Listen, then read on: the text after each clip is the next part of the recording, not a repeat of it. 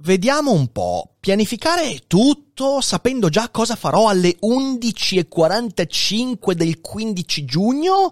Oppure lasciarmi trasportare dalla corrente del day by day? È una scelta impossibile perché la ragione, come in tutte le cose complicate, sta nel mezzo, ma il mezzo si raggiunge, si riconosce a fatica e con tanta pratica. E fatica e pratica si pianificano in modo stretto oppure si vivono giorno per giorno? Cattiva infinità! Sigla.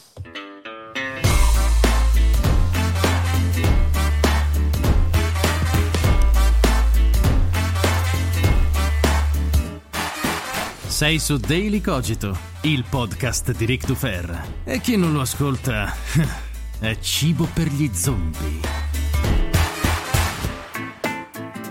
Studiare, scrivere, registrare, tenere la contabilità, fare live e poi magari giocare, riposare, rilassarsi, coltivare relazioni, curarle anche magari quelle importanti. Vivere è una cosa che si fa a tempo pieno e non è sempre facile essere all'altezza di tutto quello che uno vuole fare e deve fare. E negli anni, fortunatamente, ho sviluppato una certa capacità di pianificare le cose con flessibilità e ho capito che pianificazione e flessibilità non sono nemici, anche se molto spesso pensiamo che le cose stiano così, perché partiamo da pregiudizi che andremo a sviscerare insieme. Poi si è aggiunta un'altra cosa, come spesso ho ripetuto nelle ultime puntate, negli ultimi sei mesi, grazie ai Cogito Studios, ho prodotto il triplo delle cose, ho fatto il triplo delle attività con la metà della fatica e quindi questo è stato il trionfo della mia pianificazione.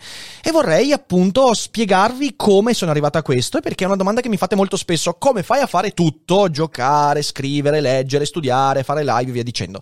Ci arriviamo, ovviamente non riuscirò a riassumere tutto quanto in una puntata perché la cosa è molto complicata, ma spero di dare, come sempre, qualche spunto interessante. E fra le miriadi di cose che sono riuscito a infilare negli ultimi mesi, beh, c'è anche, rullo di tamburi, il mio nuovo podcast esclusivo per Storytel dal titolo Cose Serie. Eh sì, è arrivato, non vedevo l'ora ed è un bel lavoro, sono molto molto orgoglioso. Si tratta di un podcast originale su Storytel. Storytel è partner di Daily Cogito, eh, infatti sponsorizza molte puntate, molte delle nostre attività e ci collabora da un po' di tempo ed è una piattaforma con più di 100.000 fra audiolibri e podcast originali, fra cui Saramago, eh, tra gli autori, podcast eh, quello di Francesco Costa e ovviamente anche i miei. E adesso è uscito Cose Serie. Spendo qualche minuto per spiegarvi di cosa si tratta. Sono otto puntate, otto con otto colleghi filosofi che mi hanno aiutato ad analizzare la complicata e divertente relazione fra cultura pop, ovvero cinema, serie tv e videogioco, e filosofia, concetti, filosofi, idee e via dicendo. Per chi ha amato Spinoza e Popcorn, beh, sappiate che questa è un po' la continuazione spirituale con altri mezzi di Spinoza e Popcorn, il quale già di per sé ha avuto un certo successo, beh spero che questo Cose Serie abbia un successo altrettanto grande, quindi insomma seguitelo e dateci un'occhiata.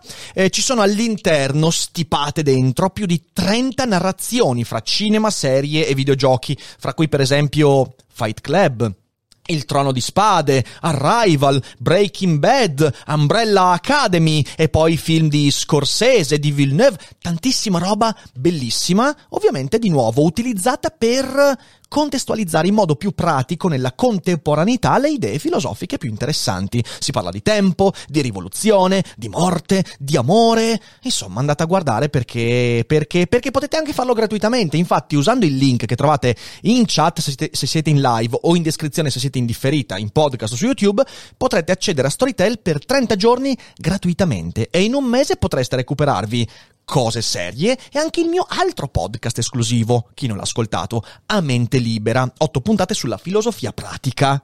Penso di aver detto abbastanza e quindi ora andate ad ascoltarvelo e... E poi ditemi che cosa ne pensate lasciando, mi raccomando, una bella recensione. Torniamo a noi, pianificazione, flessibilità, programmazione, un casino che molto spesso ci sfugge. Partiamo da un presupposto. Qualsiasi programmazione, anche la più, eh, la più rispettosa dei tempi, anche la più consapevole, non sarà imperituramente di successo perché la pianificazione va cambiata sulla base di che tipo di persona siamo, di come cambiamo, dei ritmi della vita e poi durante l'esistenza capitano cose che mandano in frantumi la tua programmazione, ma tu programmi per ridurre l'incertezza rispetto a quello che fai e il tempo che hai a disposizione. Si parte però da un pregiudizio, un pregiudizio che tutti quanti nutriamo per parte della nostra vita, il pregiudizio che la flessibilità sia nemica della pianificazione. E il contrario, ovviamente, o che Bisogna gestire la pianificazione limitando la flessibilità o viceversa, insomma, un casino, come se fossero nemici. Questo pregiudizio si sviluppa soprattutto a scuola, dove, peraltro voglio dire, non c'è mai, mai nessuno che ti aiuti a gestire i tempi e capire cos'è la pianificazione. Sei lasciato a te stesso, hai il tuo studio da fare, e cazzi tuoi! Si sviluppa quella pianificazione, quella, scusatemi, quel pregiudizio a scuola, quando il danno della procrastinazione, che è intimamente correlato al nostro essere creature umane, non ricade pesantemente sulle tue spalle, o meglio, il costo di procrastinare è un costo a lunghissimo termine. Per esempio, se io non studio bene storia, è evidente che posso ovviare a questo mancato studio, a questa procrastinazione con dei trucchetti e via dicendo. Il costo di non studiare storia lo vedrò quando poi, fra dieci anni, qualcuno mi deriderà perché non saprò le cose basilari e via dicendo. Questo è un po' quello che accade. E noi procrastiniamo perché non sentiamo cadere il costo sulle nostre spalle e ci sembra che tutto vada bene così e quindi sviluppiamo questa idea pregiudiziale che la flessibilità e la pianificazione siano nemici. Lì infatti L'essere flessibili, quando procrastiniamo, quando assecondiamo questo istinto, l'essere flessibili viene confuso con il faccio quando mi pare, faccio quando me lo sento. E non è questo essere flessibili, questo è essere scemi, non è così, non è, non è il modo per gestire nessuna delle nostre attività, neanche le più elementari, perché in realtà fare cose è un giusto equilibrio fra il piacere di farle e il dovere di farle. E se uno invece dice faccio quando mi pare, in realtà procrastinerà e si farà un'idea sbagliata. Inevitabilmente, se la flessibilità è intesa in questo modo, diventa nemica della pianificazione, del programma, dei calendari, del rispettare i tempi anche altrui e via dicendo. E si aggiunge un ulteriore problema in tutto questo. Quando facciamo qualcosa che non ci piace, siamo incentivati a non muovere il culo per farlo. Capite bene che è una combinazione devastante. A scuola non mi metto mai nei panni di chi deve gestire sulle proprie spalle il costo della, pian- della procrastinazione e dall'altra parte finiamo per fare cose che non ci piacciono, a volte queste cose sono pure conseguenze l'una dell'altra e quindi finiamo per non capire cosa vuol dire gestire il proprio tempo. Ad un certo punto della vita, però, cadi dal pero e cadendo dal pero ti fai male, soprattutto se il pero è molto molto alto. Procrastinare, d'un tratto, diventa un costo molto elevato.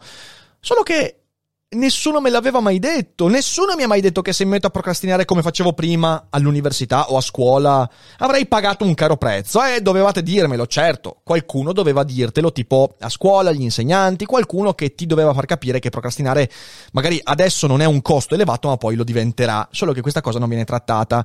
E, e allora cosa succede? Che i costi sono forti, i ritmi altrui non rispettano i tuoi non ritmi quando finisci a lavorare, magari c'hai qualcuno che ti dà delle cose da fare, se tu hai sempre eh, assecondato la procrastinazione, ti, arri- ti, ti, arriva a un certo punto questo bagaglio di violenza in cui i ritmi degli altri non rispettano più quelli che sono tuoi non ritmi, cioè la tua tendenza a dire faccio quando mi pare. E quello lo paghi molto molto caro. Ciò che non ami fare non è più opzionale. Finché studi al liceo, finché studi all'università, più o meno quello che non ti piace. Eh, lo puoi considerare opzionale perché sei molto spesso in una sfera di cristallo lontano dalle conseguenze del mondo e quindi e poi sul lavoro però ti trovi a fare un sacco di roba che devi fare anche se non ti piace e non è più opzionale, anzi molte volte diventa la cosa principale da fare. La perdita che subisci in quel caso, rimandando, diventa più alta del guadagno che trai procrastinando. Questo non avviene a scuola. È più piacevole dire ma sì dai, studio dopo domani perché adesso gioco a Super Mario 3D World.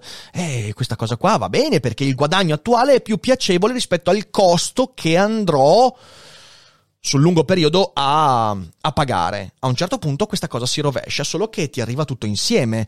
E allora inizi a chiederti troppo tardi. E adesso? Queste cose, attenzione, le dico perché le ho vissute io, io in prima persona. Sono stato un procrastinatore, sono stato uno che faceva le cose che amava e lasciava andare quelle che non amava, una persona eh, edonista, legata ai piaceri belli e che rimandava invece i doveri e via dicendo. A un certo punto, bam, con una mazzata fortissima mi sono detto aspetta un attimo il mondo è diverso da come mi hanno detto, anzi da come non mi hanno detto.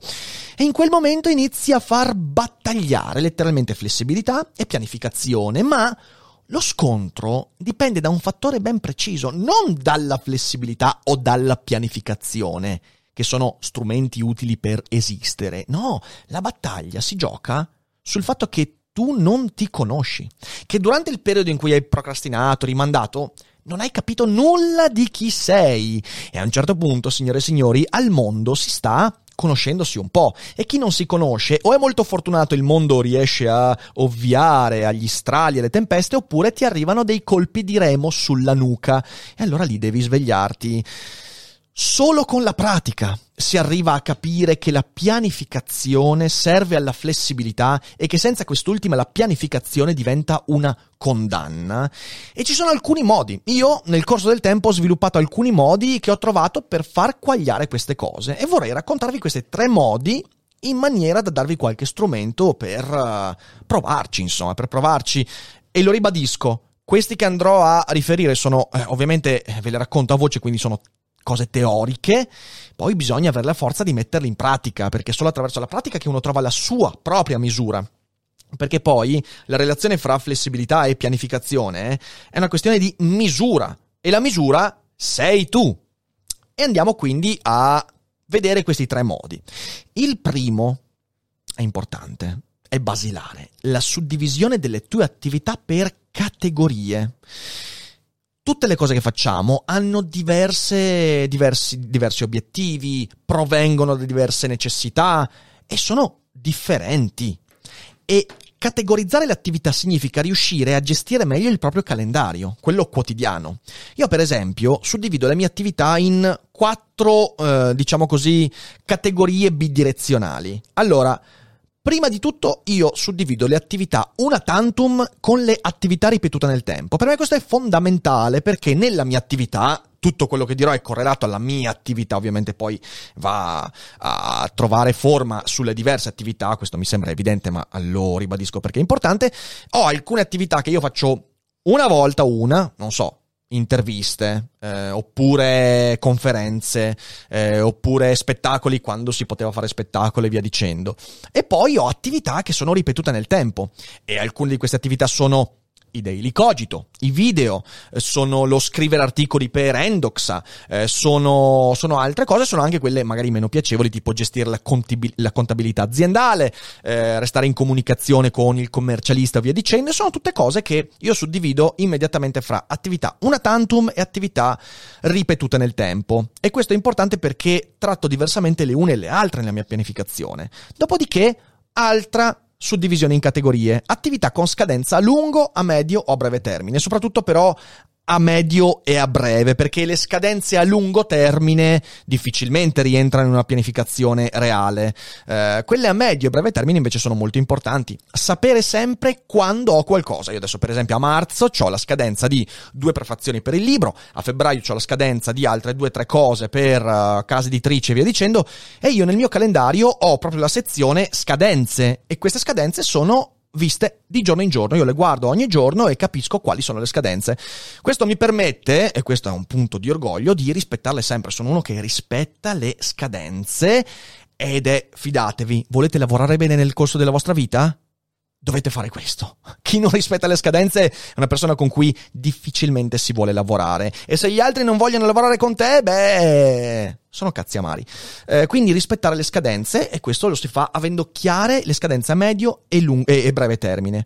Poi ci sono attività che supervisiono io e attività a cui anche altri rispondono, per dirla meglio, attività che dipendono esclusivamente da una mia decisione sui tempi, sulle modalità, sui contenuti e via dicendo, attività inve- invece collaborative in cui ci sono anche altre persone. Perché questa suddivisione è importante? Perché è un ampliamento delle scadenze di cui prima. Se io sono l'unico supervisore di un'attività, la scadenza la decido io, il ritmo lo decido io e riesco bene a fare questo ed è tutto sotto il mio potere. L'unica cosa che può andare storta è un imprevisto, un errore mio.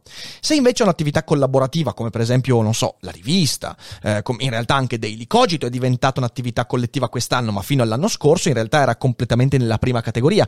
Questo è molto importante perché lì cambia il modo di trattare le scadenze il modo di trattare la gestione dei contenuti e via dicendo, ed è fondamentale anche questo. Infine, attività che sono un costo oppure un guadagno emotivo. Anche questa, alcuni potrebbero dire, vabbè, ma in realtà questa è una categorizzazione abbastanza astratta. È vero ed è anche molto soggettiva, però ci sono attività che per me sono un costo emotivo per esempio, non so, il riordino dell'indice di una prefazione di, di un libro che ho curato, eh, oppure la contabilità dell'azienda, quello è un costo emotivo devastante.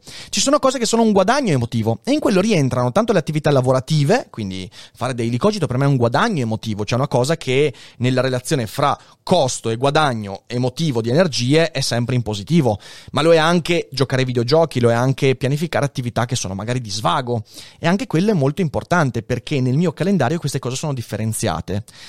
Ora, ho fatto tutto questo, ribadisco, è un esempio, questa è una ripartizione che io mi sono costruito nel tempo e chiunque costruirà la propria, ma è fondamentale adesso, astraendosi dai contenuti, categorizzare le attività, perché devi avere chiaro il tipo di attività che porti avanti e per fare questo devi creare delle categorie. Senza le categorie tu non hai chiare le tipologie di attività che porti avanti e senza quello ovviamente la confusione dietro l'angolo. Le categorie stesse vanno create con la pratica però, e questo è un punto veramente eh, difficile.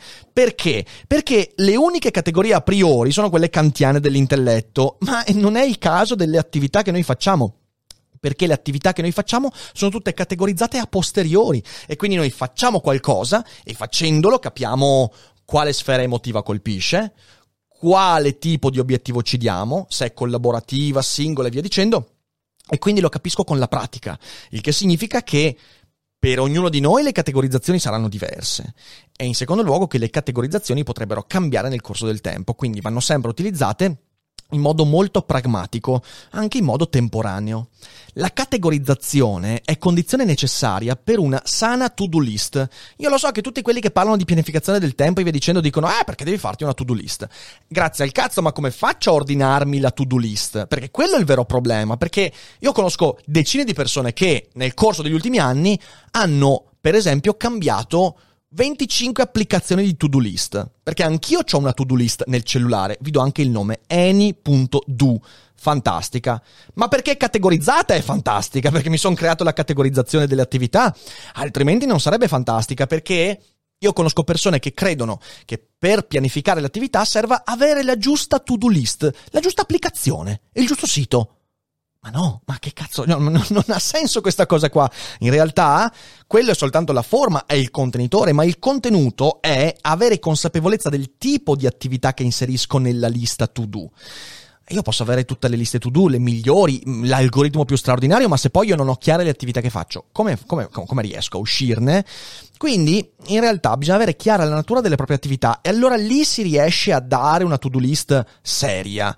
Poi, devo dire, AnyDo è una bellissima to-do list perché ti mette, per esempio, dei disincentivi, ti mette del, dei, delle pianificazioni a tempo. È molto bella nella versione premium, ve la consiglio, eh, però non è quello che fa la differenza. Potrei usare qualsiasi to-do list, ma se ho chiare le categorizzazioni, allora riuscirò a farlo con qualsiasi applicazione e qualsiasi programma. E questo è molto importante, quindi prima prima di tutto creati le tue categorie di attività e impara a rivedere le categorizzazioni. Secondo punto, impara i tuoi tempi e rispettali. Partiamo da un presupposto. La procrastinazione è sempre il risultato di uno scarso rispetto dei propri ritmi. Perché procrastiniamo? Procrastiniamo perché non conosciamo il tempo che ci metteremo a fare qualcosa e quindi rimandiamo continuamente per non renderci conto, prove alla mano che non sapevamo fare quella cosa. Procrastiniamo perché perché in realtà abbiamo paura delle conseguenze, abbiamo paura di non uscire, sono tante le cose. Ecco, bisogna partire sempre dal dire no, io voglio avere rispetto del mio tempo e allora riesco a cambiare un po' eh, il risultato della mia attività. Però devi imparare anche quanto tempo ci metti a fare le cose. E anche questo è un fatto molto pratico. Ognuno di noi possiede delle durate, come avrebbe detto Bergson. Attenzione, durate significa che in modo assolutamente irriducibile, tutti noi ci mettiamo un tot di tempo una durata ben precisa per fare delle cose. E per ognuno di noi le durate sono diverse perché le attività lavorative, i comportamenti, le relazioni sono molto complesse e ognuno di noi si rapporta a queste cose in modo diverso, quindi ognuno di noi ci mette del tempo preciso per fare le cose. Sono anche convinto che tutti noi imparando bene a gestire le cose riusciamo ad arrivare a un tempo decente, a meno che non sia qualcosa di completamente al di fuori della nostra presa razionale, però per le attività normali tutti quanti riusciremo a fare le cose in un tempo, eh, diciamo così, ragionevole ma in quella ragionevolezza ognuno di noi ha una sua durata.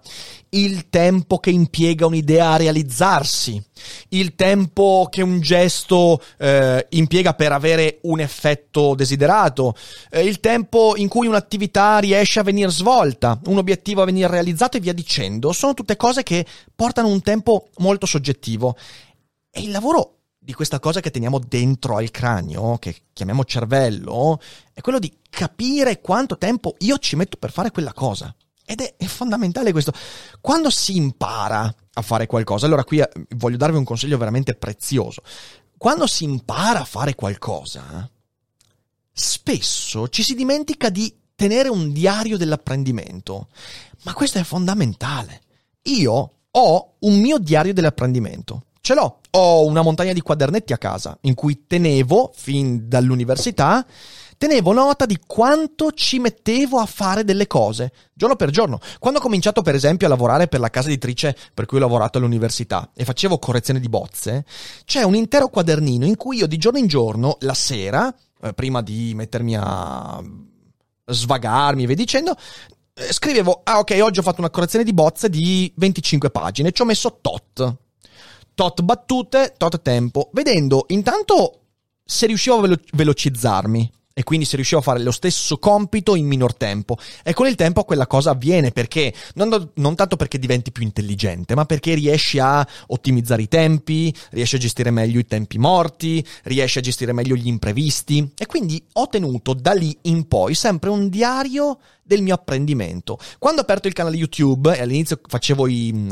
Eh, i montaggi, mi sfuggiva la parola, all'inizio tenevo letteralmente delle pagine ogni giorno in cui dicevo, ah ok, video di 25 minuti, ho fatto il montaggio, ci ho messo tot. E vedevo che miglioravo di giorno in giorno, fino a che a un certo punto non miglioravo più. Ecco, quando non miglioravo più, quello da un certo punto di vista, poi con i dovuti distinguo, però era la mia durata dell'attività. Io sapevo che quello era il tempo che normalmente avrei impiegato in condizioni eh, di, di decenza intellettuale a ripetere quel compito. E la stessa cosa io faccio ancora oggi. Io oggi tengo degli appunti che mi permettono di dire le cose, soprattutto quando le sto imparando, vedo quanto tempo ci metto registrare progressi nel tempo, aggiustare le tecniche, i tempi morti e via dicendo, comprendere meglio e ricordare il percorso fatto, sono i modi perfetti per capire quanto ci metto a fare qualcosa. E sembra una banalità, ma cambia tutto. Perché quando io pianifico, se so quanto ci metterò a fare quella cosa che ho in programma a breve e medio termine, cambia radicalmente il modo con cui percepisco la mia prossima settimana e il prossimo mese ed è una regola fondamentale. Quanto tempo impiego a scrivere 10.000 battute di un articolo di filosofia?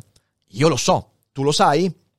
Quanto tempo impiego a leggere 100 pagine di un romanzo? Io lo so, tu lo sai? 100 pagine di un saggio di filosofia o divulgativo? Io lo so. Tu lo sai? Quanto tempo impiego a correggere la bozza di un mio articolo o di un articolo altrui? Io lo so. A scrivere un daily cogito? Questo qua ci ho messo circa 30 minuti. Quanto ci metto a preparare un monologo teatrale? Quando ci metto a preparare una monografia sulla base del tipo di autore, sulla base del... Anche queste sono cose che so. Per esempio, quando ho fatto la monografia su Popper, era un autore che non riprendevo in mano da un paio d'anni. Sapevo che ci avrei messo un tre orette, ma quando... un po' di più, cinque orette. Quando ho preparato quella su Dostoevsky, autore che ho letto e riletto durante il 2020, ci ho messo molto di meno e sapevo quale sarebbe stata la mia durata per preparare la monografia. Quando ci metto a riordinare la contabilità di un intero mese, ormai fidatevi, lo so, lo so perfettamente e non è un tempo che mi sia mai piacevole, ma lo faccio ed è quella la durata. Posso pianificarla e so quando inserirla nel calendario. Conoscere le proprie durate, eh, tenendo un diario delle proprie durate, cambia radicalmente il modo di approcciarsi all'attività e quindi fidatevi, fatelo, è importantissimo. Terza regola, questo ha a che fare con un aspetto molto emotivo e anche filosofico, un'attività è una attività. Ora, si pianifica con uno scopo, dicevo, per ridurre l'incertezza. Cosa vuol dire ridurre l'incertezza? Significa non accavallare cose, attività, obiettivi e via dicendo. Cercare di mantenere ben ordinato quello che devo fare. Questa è la pianificazione. Gran parte dei problemi che viviamo in termini di programmazione lavorativa, ma anche quotidiana, eh, sta nel fatto che molto spesso noi siamo creature emotive e quando l'emotività prevale, magari per un'ansia, per una paura, per una scadenza a breve, noi cominciamo a vedere tutte le cose come un'unica cosa. Come se tutte quante le attività a un certo punto mi dicessero devi terminarmi, devi portarmi a termine, devi concludere il tuo obiettivo, tutte insieme. E questa percezione è distorta perché in realtà la nostra mente comprime, è una sorta di autodifesa, perché la paura produce paura, e invece dobbiamo fermarci e ricordarci che c'è una virtù nella pianificazione, dalla virtù del discernimento, saper separare le attività e considerarle l'una conseguente all'altra, l'una collegata all'altra, ma l'una diversa dall'altra. E allora lì, quando mi arriva l'angoscia perché ho una scadenza, due scadenze, riuscirò a tenere distanti le altre e analizzare bene quello che devo fare. La prima regola per non perdere il controllo di tutto quanto è considerare con serietà un'attività alla volta. E quando arriva quell'ansia che viviamo tutti, lo sappiamo, l'universitario ha l'ansia della sessione d'esame. Perché arriva l'ansia della sessione d'esame? Perché quando ci troviamo tardi a studiare, la nostra mente affastella tutto quello che dobbiamo fare e ci sembra che tutte le migliaia di pagine da studiare dobbiamo studiarle tutte quante insieme. E questa è la sensazione che abbiamo, è sempre così e la stessa cosa avviene sul lavoro, nelle relazioni, in tutto quanto. È inevitabile, non preoccupatevi, è tutto un autosabotaggio. E c'è un modo fantastico per ovviare questo problema, suddividere la giornata in mezz'ore. Questa è una regola che io adotto fin da quando sono uscito dall'università e mi ha permesso di gestire le cose in modo più ordinato rispetto al passato.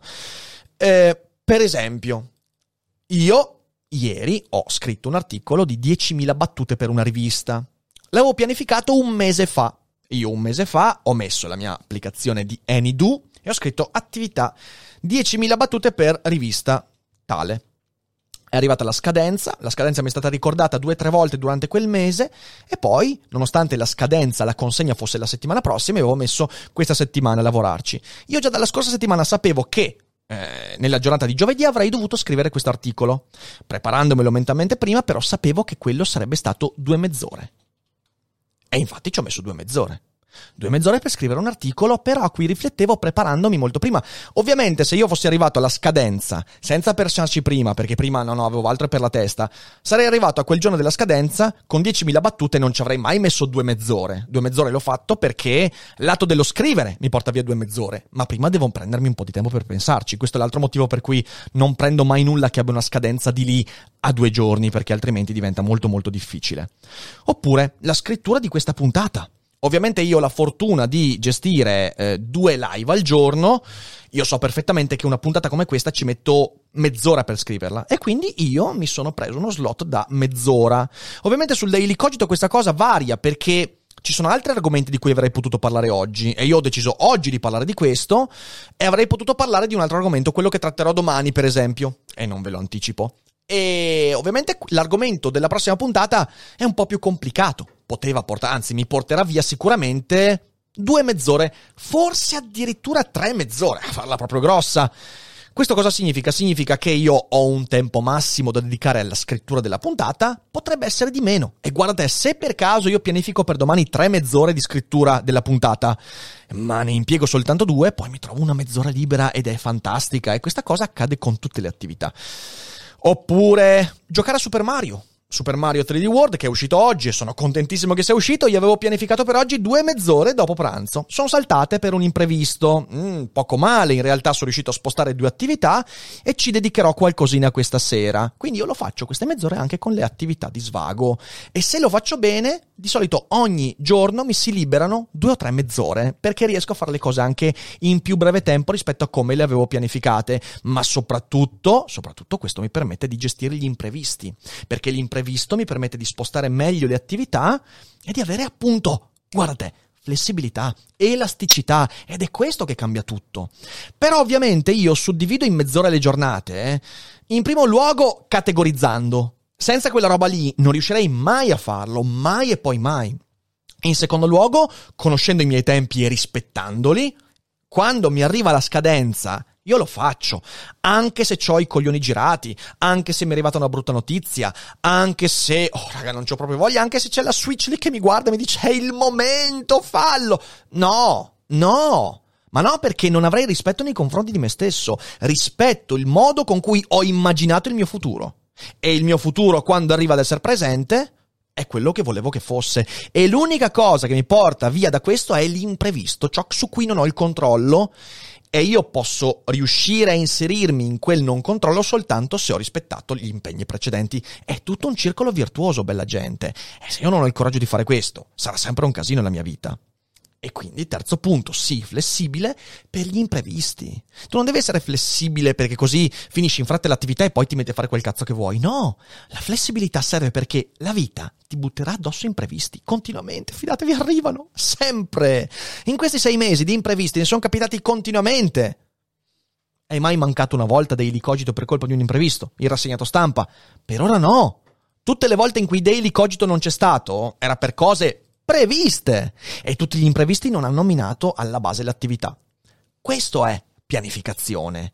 Pianificazione e flessibilità come alleati. Questo è il senso di scriversi un buon calendario e di rispettarsi per rispettare i propri tempi. Quindi suddivisione del tempo in mezz'ore non è come dicono i guru americani, eh, devi farlo perché così raggiungerai i tuoi obiettivi. Certo, anche quello ma è una conseguenza. In realtà tu suddividi in mezz'ore per dare alla tua mente una materia utile da gestire perché la tua mente ragiona meglio in pacchetti quando si tratta di organizzazione. Quindi suddivisione del tempo è anche e soprattutto capacità di spostamento e reinserimento nel caso di imprevisti, che siano buoni o che siano cattivi, perché l'imprevisto non è sempre un imprevisto malvagio che mi manda fuori di te. No, è anche un imprevisto buono. È magari un amico che arriva a trovarti e che non ti aspettavi. E allora, se hai quella flessibilità e hai rispettato il tuo programma finora, avrai facilità nel dire ok, quello che devo fare adesso lo inserisco in un altro momento e via dicendo. Questo per me è gestione della vita ed è collegata una razionalità con la gestione dell'emotività ed è una cosa che ti dà equilibrio. Ovviamente in mezzo a questo ci sarebbero tantissime altre cose da dire e le tratteremo perché vi prometto che questa non sarà l'unica puntata. Sicuramente dedicherò una puntata alle tecniche di lettura, sicuramente eh, parlerò anche di tecniche di studio. Ovviamente ci sono persone molto più eh, molto più professionali di me a parlare di queste cose, Alessandro De Concini, insomma il suo canale lo consiglio perché è veramente bravo, però vi parlerò di come io vivo queste cose e dicendovelo magari porto anche qualche spunto. Flessibilità e pianificazione non possono escludersi a vicenda. La flessibilità da sola diventa confusione, diventa fancazzismo inevitabile, diventa autodifesa. La pianificazione da sola diventa una prigione. La pianificazione in autonomia è come avere un capo. Tu non puoi gestire la tua pianificazione come se fosse un capo che ti comanda. No, devi essere tu capace di darti giusti incentivi e disincentivi, ma essendo sempre consapevole di quello che fai. Flessibilità e pianificazione insieme sono una buona strada per la libertà io oggi, facendo quello che faccio, mi sento molto libero e non c'è sensazione migliore di questa. Mi permette di stare sveglio anche quando sono stanco, cioè di avere la motivazione giusta, anche quando magari non me la sentirei. Mi permette di ritagliarmi ore di svago non previste e di non mandare all'aria tutto a causa degli imprevisti. E mi permette di lavorare tanto, tanto, ma di avere il tempo e l'energia di leggere, di svagarmi, di giocare, di coltivare relazioni, eccetera, eccetera, eccetera. È un bel equilibrio e mm, non credo di potervi dire in modo chiaro come si fa a farlo. Spero di aver portato degli strumenti utili che magari proverete a mettere in atto nella vostra quotidianità e vi daranno qualche strada utile da seguire per pianificare meglio la vostra giornata. E credo di essere stato eh, credo di essere stato esaustivo e spero di essere stato anche utile. Ovviamente ditemi voi se quello che ho detto vi è stato utile e se siete in live non andatevene, adesso leggiamo un po' la chat. Se siete in differita invece diffondete dei licogito, lì fuori è pieno di gente che ha confusione, che non riesce a pianificare, che non riesce ad essere flessibile e questa puntata potrebbe salvare la vita o almeno salvare dalla zombificazione e noi ci rivediamo con le prossime puntate. Vi ricordo mattina alle 11.30 Ari è in live con Corrado e Mattia Martignago, molto bello e voi non dimenticate che non è tutto noia ciò che pensa.